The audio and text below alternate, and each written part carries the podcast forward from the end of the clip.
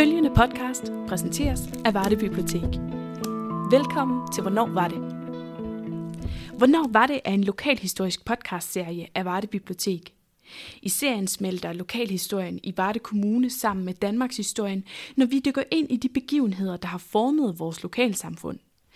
Vi fortæller de historier, der kæder os sammen. De historier, der gemmer sig under tagene, i de små byer, i gaderne, i plantagerne og i klitterne. Kort sagt, i hele Varde Kommune, fra Vejers til Agerbæk, fra Ølgod til Blåvand. Velkommen til.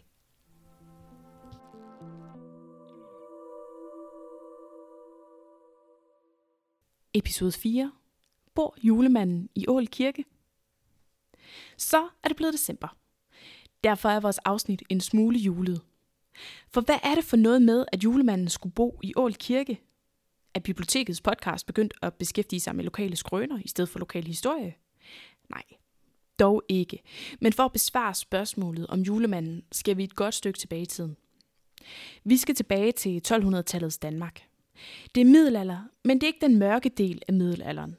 Det er altså før fejlslagen høst, hungersnød, fattigdom og pest i 1300-tallet. Valdemar Sejr var konge af datidens Danmark, der i starten af 1200-tallet. Og Danmark strakte sig på det tidspunkt over det nordtyske kystområde, dele af Sverige og Estland. Det var i den tid, hvor Dannebro efter sine faldt ned fra himlen i 1219 i Estland under korstoget mod de ikke-troende hedninge. Danmark var blevet kristent. Men det er langt fra kristent, som vi kender det i dag. Det var den romersk-katolske kristendom, der fyldte i samfundet, og der var kun én tro, én kirke og én frelse. Gud var det faste holdepunkt, der tilgav den, der angrede og gjorde bod for sine synder. Nåede du det ikke i levende liv, måtte du en tur i skærsilden. Oplæsning fra Bibelens evangelier foregik på latin, men alligevel var det magtpålæggende for kirken at gøre sit budskab tilgængeligt. Derfor lavede man kalkmalerier. På den måde kunne alle følge med. I dag findes der mange fantastiske kalkmalerier fra middelalderen i de danske kirker, og det gør der også her, helt lokalt i Ål Kirke. Jeg tog ud til sovnepræst Mette Frydendal Tarbensen i Ål Kirke for at høre hende fortælle lidt mere om kalkmalerierne og kirkens historie. Ål Kirke er en af Danmarks ældste kirker. Altså, der er kilder, der går tilbage til 1100-tallet, at der blev bygget en kirke her. Det er jo så der, vi står nu, den del. Ikke? Så har der selvfølgelig været udvidelser mange gange siden. Men selve kalkmalerierne, de er oprindeligt fra altså cirka 1200, imellem 1200 og 1225. Og det var meget normalt, altså, at man brugte kalkmalerier som en del af en propaganda, altså simpelthen til at opdrage folk. Og, øh, og, øh, og, og, og det har været gennemtænkt. Det kan godt være, at kalkmalerierne har været gennemtænkte, men det er altså ikke ens betydende med, at vi altid kan gennemskue dem i dag. En af de ting, der gør Ål Kirke til noget særligt, er kamprytterfrisen. Den er tegnet på kirkeskibets nordvæg.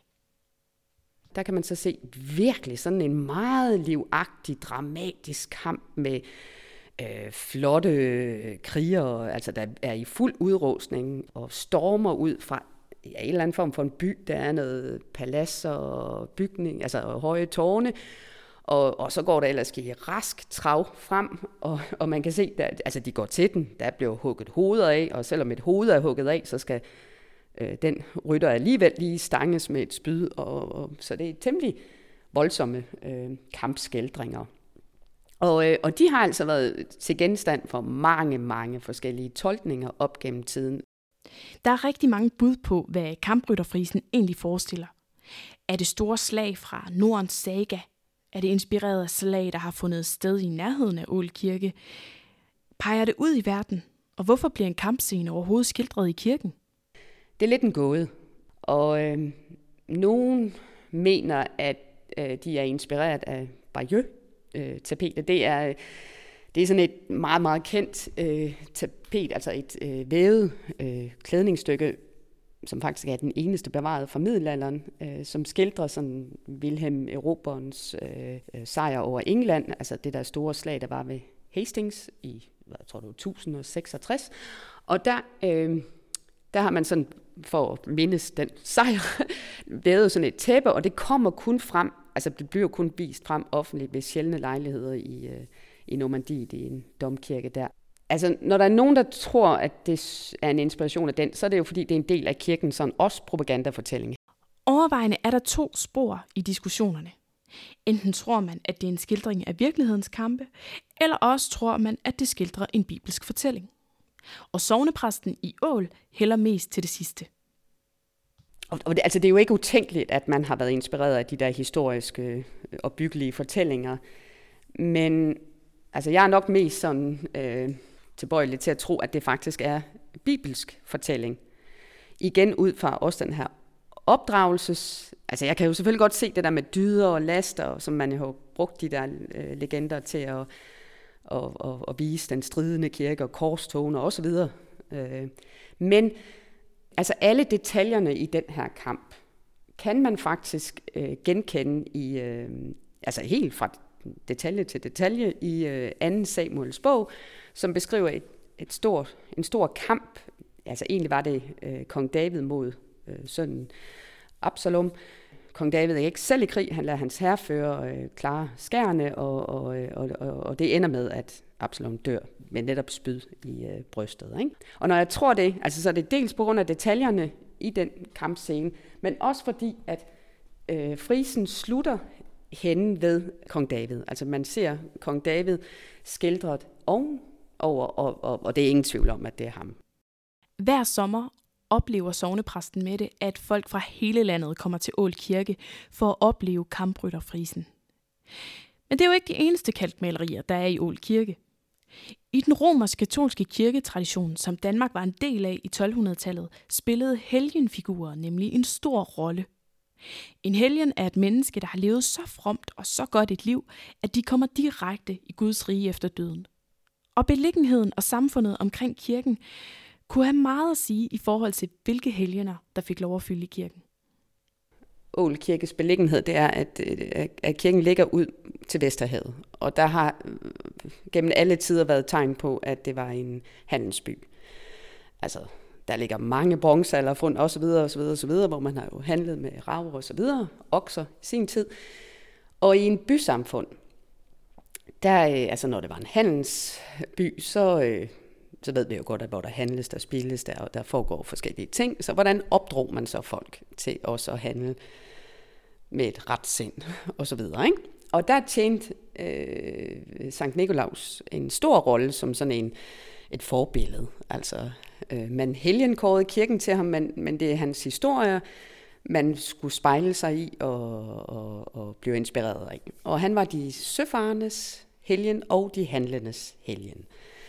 Og derfor er der rigtig mange kirker ud mod havet. Altså, det var jo handelsvejen, det foregik jo nemmest dengang øh, via havet. Altså, man havde jo veje som i dag. Altså, det var langt mere besværligt. Så, øh, så det, det, altså, det er helt oplagt, at, at, øh, at de fleste kirker der er helgenkåret til ham. Men hvorfor fyldte helgenfigurer så meget i samfundet? Jo, en af de ting, man kunne gøre for at undgå skærsilden, det var at bede til en eller flere af kirkens mange helgener for, at de ville lægge et godt ord for menneskene ind hos Gud. Og en af de helgener er Sankt Nikolaus. Og det er fortællingerne og legenderne om ham, der også fylder på væggene i Ål Kirke. Altså han var en from mand, en meget vis mand, men han havde egentlig ikke lyst til nogen lederrolle, og det er sådan lidt klassisk. Dem, der egentlig ikke har lyst til at være leder, de er også som regel de bedste til at være det. Ikke? Og, øh, og det ser vi jo så også på det her billede, at han bliver helgenkåret. Nej, ikke helgenkåret, han bliver bispekronet. lidt mod sin vilje. Han prøver sådan med hænderne at afværge det, men, øh, men, men, men det bliver jo så sådan, ikke? Der findes mange historier om Sankt Nikolaus. Faktisk så mange som op til 150. Nogle historier er mere voldsomme end andre, men fælles for dem alle er, at de fortæller historien om den forbilledelige Sankt Nikolaus. En af dem, der er afbildet i kirken, er historien om et gropar, der altså ikke var Guds bedste børn.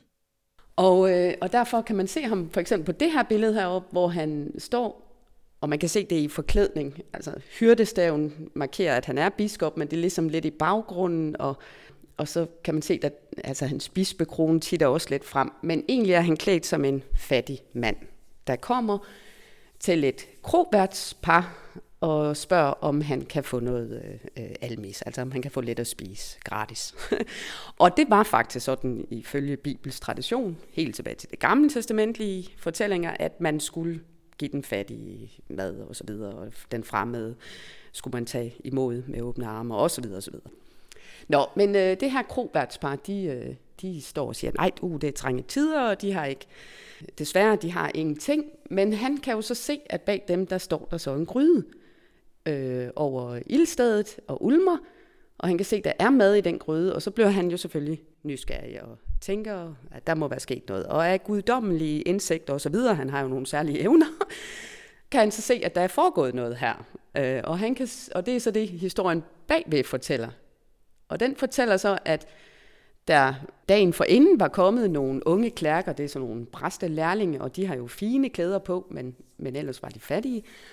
Og øh, de øh, skal så overnatte på den her kro, og krofar og kromor går op til dem om natten for at stjæle. I kan se, man kan se sådan en kone er lige ved at snuppe øh, pengebylden, der hænger, eller rejsebylden, der hænger over sengen. Og så sker der så det, at der bliver tumult, fordi de vågner, de her unge mænd. Og øh, krofaren, han, han, ja, det blev temmelig dramatisk. Han ender simpelthen ved at slå dem ihjel med en økse. Og så hugger han dem i små stykker, og det sætter øh, konen så over til en stuning. Så det, Sankt Lingolaus skulle se i gryden, det var simpelthen de her unge klærker, der, der var hakket i små stykker. Og det var en temmelig barsk fortælling. Men øh, Nikolaus, han øh, rydder simpelthen bod på det hele. Han genopvækker de der, øh, altså han får dem til live igen, og de sidder og ligger det hele i deres seng og takker med hænderne, og folk står i, altså, omkring og er vidne til det her med hengivelse og, og altså alt er, som det skal være. Nu er der genoprettet god orden, og, og for at det skal lige understreges helt, så er vor herres hånd sådan lige velsignende ned fra himlen for at fortælle, at det her det er også helt i overensstemmelse med vor herres vilje. Ikke? Lyder det ikke som noget, vi har hørt før? Altså det med at genopstå fra de døde? Jo, for i de bibelske fortællinger findes der flere eksemplarer, både med Jesus, der vækker Lazarus fire dage efter hans død, og apostlen Peter, der vækker den unge Tabitha til live. Og helt i overensstemmelse med traditionerne for katolsk kirkebyggeri, kan man på den modsatte væg i Ål Kirke se en billedlig gengivelse af en bibelsk fortælling om en genopvækkelse. Men den allermest kendte historie om Sankt Nikolaus er knap så brutal. En historie, som også findes på den nordlige væg i kirkeskibet i Ål Kirke. Den skildrer øh, igen en situation, hvor, øh, hvor Sankt Nikolaus optræder meget, meget øh, klogt. Øh, fordi det var sådan, at han var selv ud af en meget velhavende slægt, og, og en gammel bekendt, en ældre mand, øh, altså bare også en del af den her velhavende øh, overklasse. Men der sker så det tragiske, at den her mand, nabo, ven, øh, mister sin formue. Det, der går ham mest på, det er faktisk, at han endnu har tre ugifte døtre. Og, og det forfærdelige består i, at, at de så ikke havde nogen medgift. Altså, øh, og det var jo vigtigt dengang, at for at blive gift og så videre. Og hvis de ikke havde en medgift, de her kvinder, så ville de simpelthen stå et, en skæbne i møde til at blive altså en skøge. Og, øh, og det ville han jo for alt i verden gerne undgå. Nu kunne Sankt Nikolaus, han kunne jo så have givet ham en pose penge. Øh, det fortæller den første øh, historie der, hvor han sådan ligger der med åbne arme, og, og det er egentlig for at illustrere, at han mangler penge. Ikke? Men, øh, men han er klog, Sankt Nikolaus, fordi hvis han, bare, han ved godt, at hvis han bare giver den her gamle ven de her penge, så vil den mand komme til at stå i evig gæld til ham, og det vil han også være tynget af, og der er noget med ære og skam i det, og så videre. Så det han gør, det er, at han, og det kan man så se på det næste billede, at nu var det jo de varme lande, så man sov med åben vindue og så videre. Så han kaster simpelthen en guldklump, altså legenden er lidt forskellig. Enten er det en guldklump, eller også er det en stor pose penge op i favnen på, på de der tre unge kvinder. Og dermed så er deres skæbne reddet. Og fordi han gjorde det for de her unge piger, så fik han en navnedag den 6. december, hvor, han, øh, hvor, hvor alle børn skulle have en gave. Og nu nærmer vi os så lidt, hvorfor Sankt Nikolaus også er lidt kendt i dag, fordi ja, jeg nævnte jo, at han var de søfarendes og handlendes helgen, og øh, Holland var også en søfartsnation, og de flyttede, mange hollænder flyttede til New York og byggede en havn op der, og de kaldte St. Nikolaus for Santa Claus.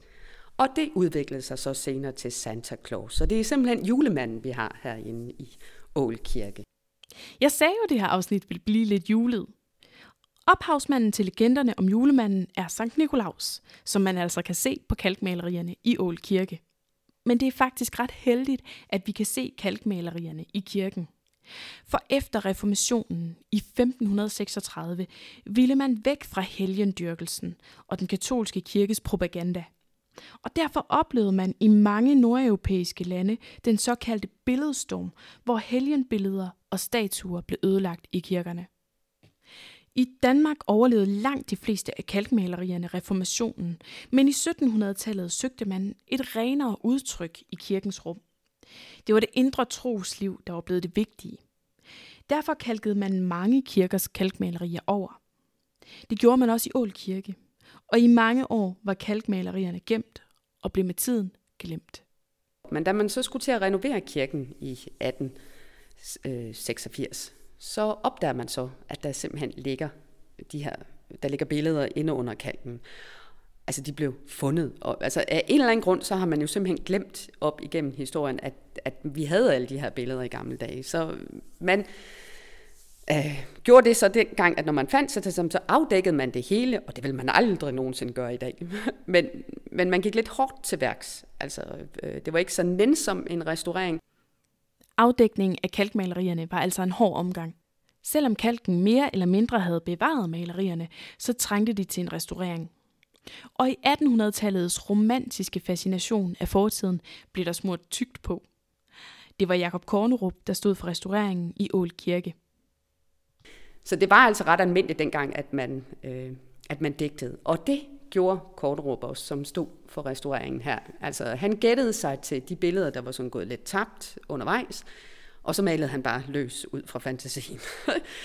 og, øh, og, og ja, som sagt, det vil man jo aldrig gøre i dag. I dag vil man jo lave en meget mere nænsom øh, afdækning, og i virkeligheden så ønsker Nationalmuseet også, at, at, at vi bare skal have den kalket over, indtil vi har nogle bedre metoder til at få dem frem. Kalkmalerierne er blevet restaureret flere gange. Det er ikke mange år siden, at kirken var spærret af i hele seks uger, mens en konservator tilså kalkmalerierne og deres tilstand. Og her dukkede der faktisk ny viden op om en renovation i kirken i 1940'erne. Da man i 40'erne havde fjernet øh, sådan en himmel over øh, prædikestolen, der var sådan, at der var sådan tit sådan en himmel formet af træ, en slags parasol, kan man sige. Ikke? Da den blev fjernet under en, en restauration i 40'erne, der dukkede der flere billeder op. Og det er, det er de billeder, hvor enten Jesus eller apostlen Peter genopvækker en død til live igen. Og, øh, og en af vidnerne, der kan man simpelthen se på ansigtet, at, øh, at det er det originale. Altså som hun fortalte, det er simpelthen originale øh, kalkmalerier. Der er ingen gætterier over og, og så videre. Og det er meget spændende at se ansigtet der, fordi altså, vi har måske sådan en idé om, at man før i tiden var meget mere sådan, ja, nærmest na- naive i tegninger og banale. Men, men manden, der er skildret der i de originale billeder, han er virkelig sådan detaljerig i ansigtet med skygger, med, man kan virkelig se, at han føler noget, mens han står der, og, og øh, udtrykkene er meget, meget klare, altså, altså helt anderledes end på de andre kalkmalerier. Og der bliver sikkert ved med at være nye ting, man kan opdage, både i Ål Kirke og i andre danske kirker, hvor kalkmalerierne først er blevet kalket til og siden afdækket og restaureret. Altså for hver gang de er blevet genrestaureret, så fortæller de jo noget om den tid, de er blevet restaureret i. Altså hvordan har vi betragtet dem, hvordan forstår vi dem, hvordan tolker vi dem osv. Øh, og derfor er det jo en historie, der aldrig dør ud. Altså den bliver genopbagt hver eneste gang, man, man går nærmere ind på dem. Ikke? Kirken i Ål er hyggelig med sit lave brune loft, de mange kalkmalerier og med et helt hvidkalket kor, der skaber en flot kontrast. Kirkens rum lever og ånder med kalkmaleriernes fortællinger, og den betyder noget for lokalområdet i Oksbøl. Det er her milepælene udfolder sig. Dåb, konfirmation og bryllup. Altså, selvfølgelig er det det, der betyder mest for folk. Det er, altså, det er ens egen slægtsforankring i kirkens øh, historie, men, men jeg tror helt bestemt alle er stolte af den, og det er også en meget, meget flot kirke. Altså jeg tror at det slår folk af til, også når man kommer ind i kirkerummet, hey, det her, det er for det første en af Danmarks ældste kirker, men det er jo også en kirke, der har været i funktion til det samme formål i 900 år. Det gør det altså til et særligt rum, ikke? Bor julemanden i Ål Kirke? Ja og nej. Legenden, som julemanden er opstået med udgangspunkt i, er malet på kirkens vægge, men det er nok nærmere ideen om at glæde hinanden, hjælpe hinanden og være gode ved hinanden, der i flere hundrede år har fulgt slægterne i Oksbøl, og som har boet og bor i kirkens rum. Og det er der om noget i julens ånd. Så glædelig december og rigtig god jul.